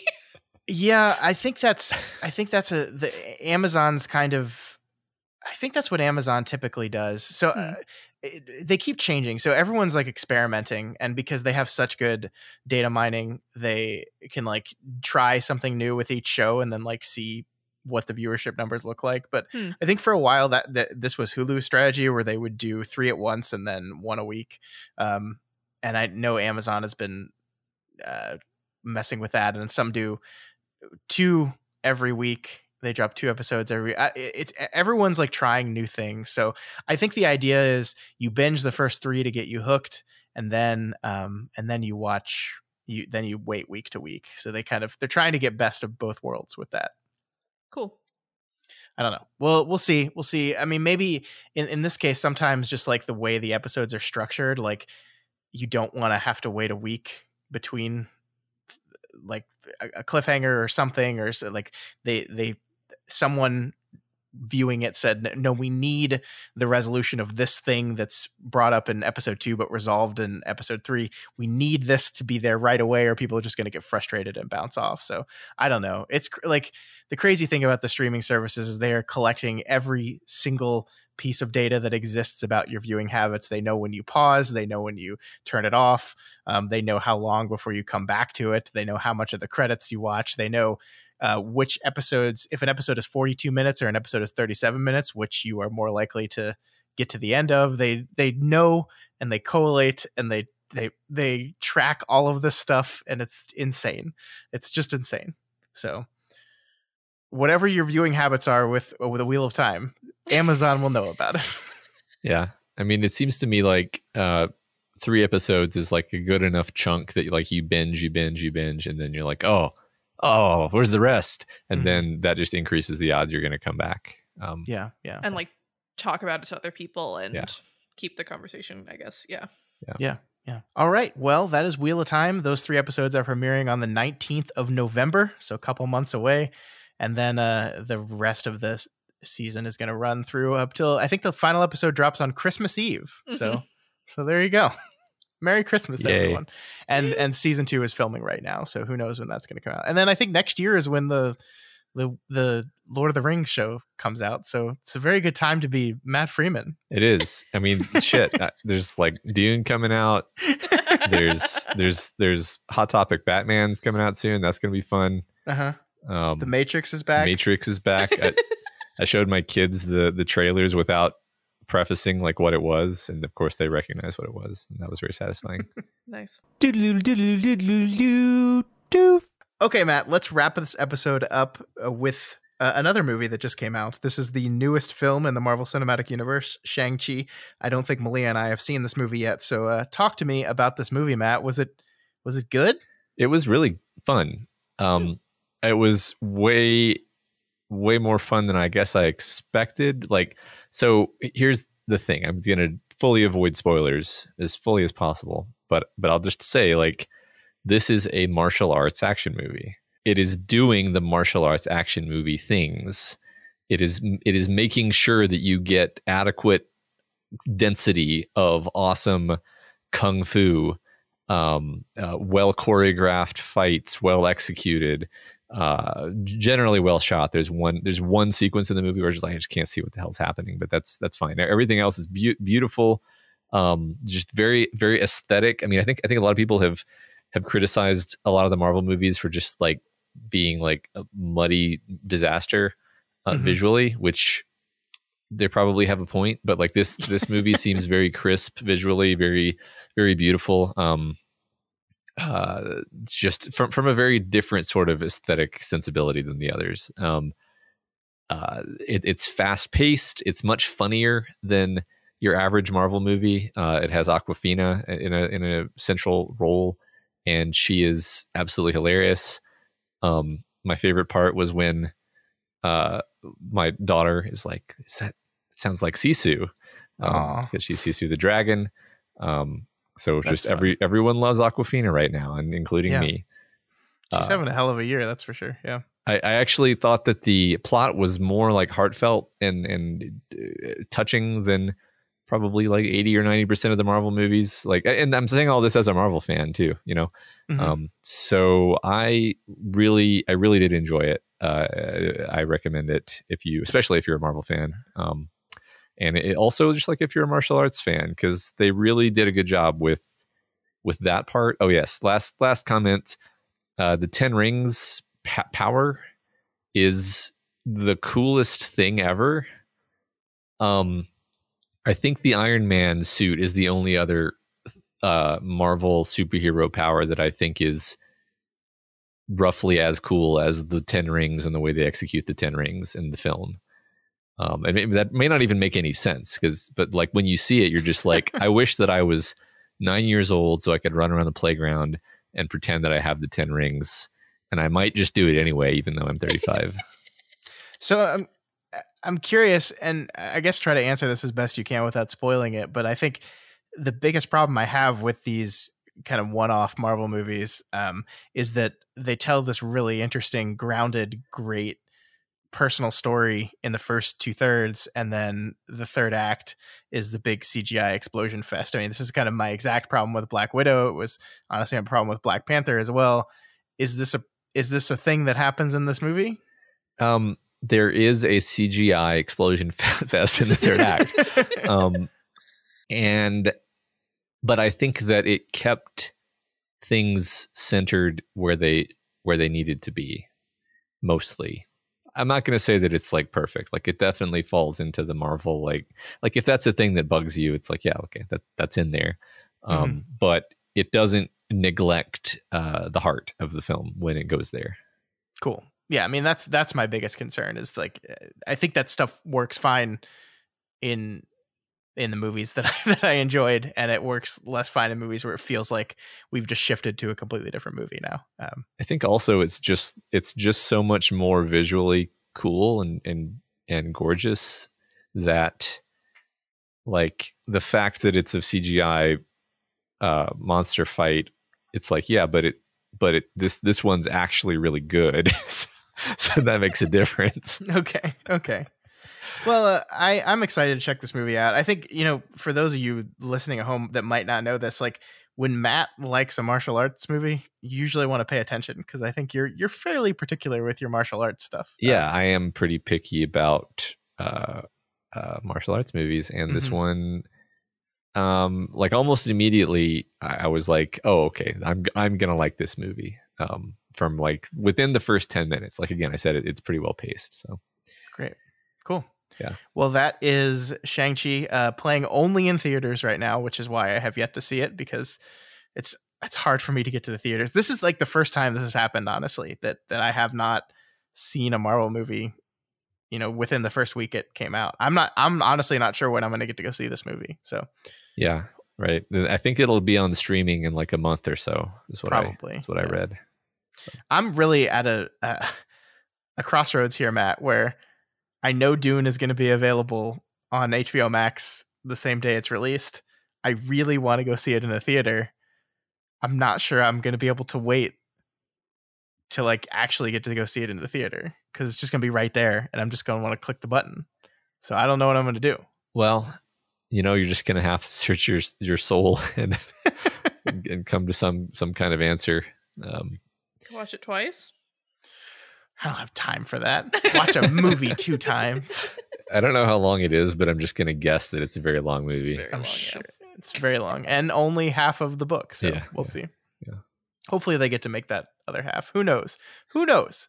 Um, that I mean, that's a that's a, a weird thing. Like Shang Chi did very well this weekend. Actually, they're calling it a, a box office success. Yeah. Um, it still earned about half the money that a Marvel movie typically earns opening weekend, but in the year 2021, that's fine. Yeah, apparently it it broke the Labor Day opening weekend record. I don't understand how that's possible, but people yes, I must, read that too. People just must never release movies on Labor Day. yeah.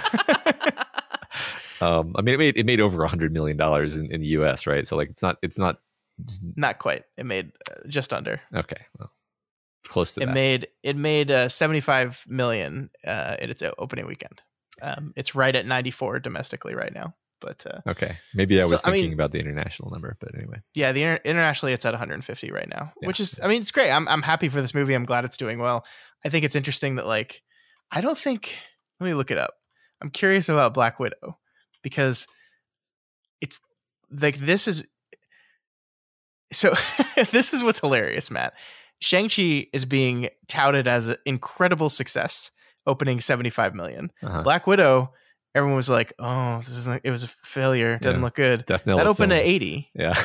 so like, I think it's so weird how we stack these things. I think the difference here is they were doing like estimates of Shang Chi, and it beat the weekend estimate, so it did uh-huh. better than they thought it was, and so therefore the narrative is, "Oh, huge smash hit." Um, where poor Black Widow uh, does more, but not did not exceed estimates. So yeah, well, that's that's interesting. I, I think pe- people probably thought like, oh, they're you know, wrapping up Black Widow's story. People are going to want to see this. And Shang-Chi, who knows? Nobody even knows who that is. Yeah. And, I mean, and, yeah, it is true. This is a, a character that kind of your casual Marvel viewer doesn't know anything about. I say that as the casual Marvel viewer that knew nothing about this character.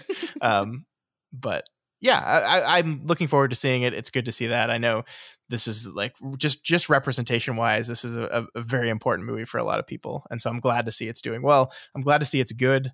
That's that's important. Yeah and uh, look forward to watching it. I'll tell you my kids all wanted to watch it again when we got home and and uh, and so did i actually and i had to be like i'm sorry kids. For the first time in a long time we can't just put it on the tv um, wild. yeah, wild. right all right, I think that's going to do it for us this week on this extra long episode. If you have any opinions on Sense and Sensibility, on The Wheel of Time, or on Shang-Chi, please reach out to us and let us know. You can find us, uh, you can contact us at doofmedia at gmail.com, at our Twitter account at doofmedia, on our subreddit, that's r slash doofmedia, or on our Instagram, which is also at doofmedia. Uh, that's right. And if you're not already subscribed to this podcast, we encourage you to do so and ensure you never miss an episode. You can find the Doofcast on iTunes, Stitcher, YouTube, Google Play, and pretty much anywhere else podcasts can be found. And you can find this and all of our shows, including Pale in Comparison, Malia's show, over at our website, doofmedia.com. Malia, um, if, if someone's listening to this and they haven't checked out Pale in Comparison yet, what's what's that about?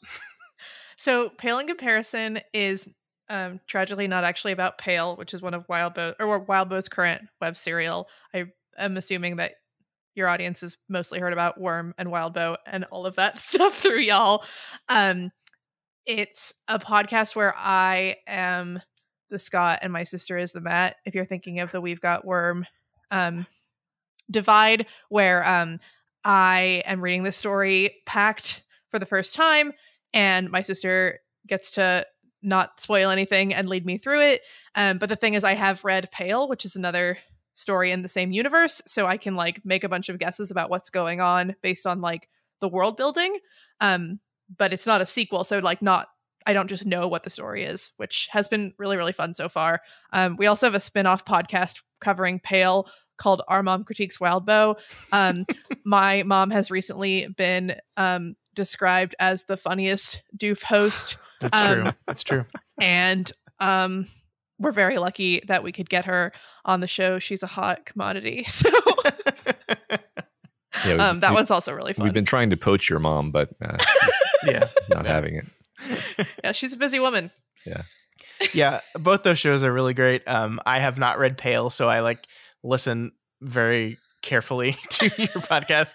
But uh, one day I will listen to, I will read Pale, and then I can listen to it not as concerned. But uh, some great shows, and you can find those on on doofmedia.com or on any any of your podcatcher as well. Um, they're they're available everywhere.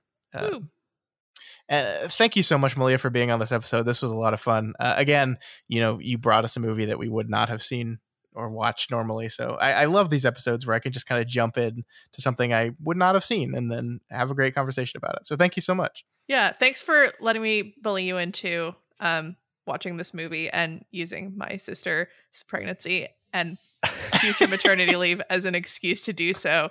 Um it's really really refreshing being able to like respond to y'all and ha- like when you're talking about a movie and have you answer back. So it's nice. Instead of just screaming into the void. Yeah. Yeah. Sorry, everyone. yeah, just start a podcast and um, you know, maybe you can come on the show too. yeah. Right. Yeah. Yeah. Uh, of course, if you want to support this show and Pale in Comparison and all of our shows on the Doof Network, you can become a patron of Doof Media. You can head on over to patreon.com slash Doof Media and pledge at any of the available levels there. There's a bunch of fun stuff. There's bonus episodes. Um, there's getting to vote in fan art contests and uh, and short fiction contests like the Do the King Thing short fiction contest vote that is happening right now and wraps up this week. Um, so if you are a patron and haven't participated in that yet, what are you doing? Yeah. But if you're not, uh, there's still time. There's Please, still for. God's sake, go vote in the yeah, go please, vote in the do the please. thing the king thing contest. Yes. Um, yes. Uh, also, please consider rating and reviewing the Doofcast on Apple Podcasts because each review does help us get more exposure and introduces new people to the content that we make here. Yeah, you should. If you're listening to a podcast, you should go review them all because that really does help those people. If you like those people, review them, give them five stars, um, and it'll help them. And do the same for us. Yeah. we, we being one of that Yes, thing. we being uh, presumably in that list. Uh, all right, that is going to do it for us this week. Next week will be another one of our Council of Doof episodes. Uh, the vote on that is still ongoing, so we don't have a title for you folks just yet. But make sure you follow us on Instagram and Twitter uh, if you want to see uh, what we will be covering next week. Either way, it's going to be a good time. But uh, we'll see you all next week.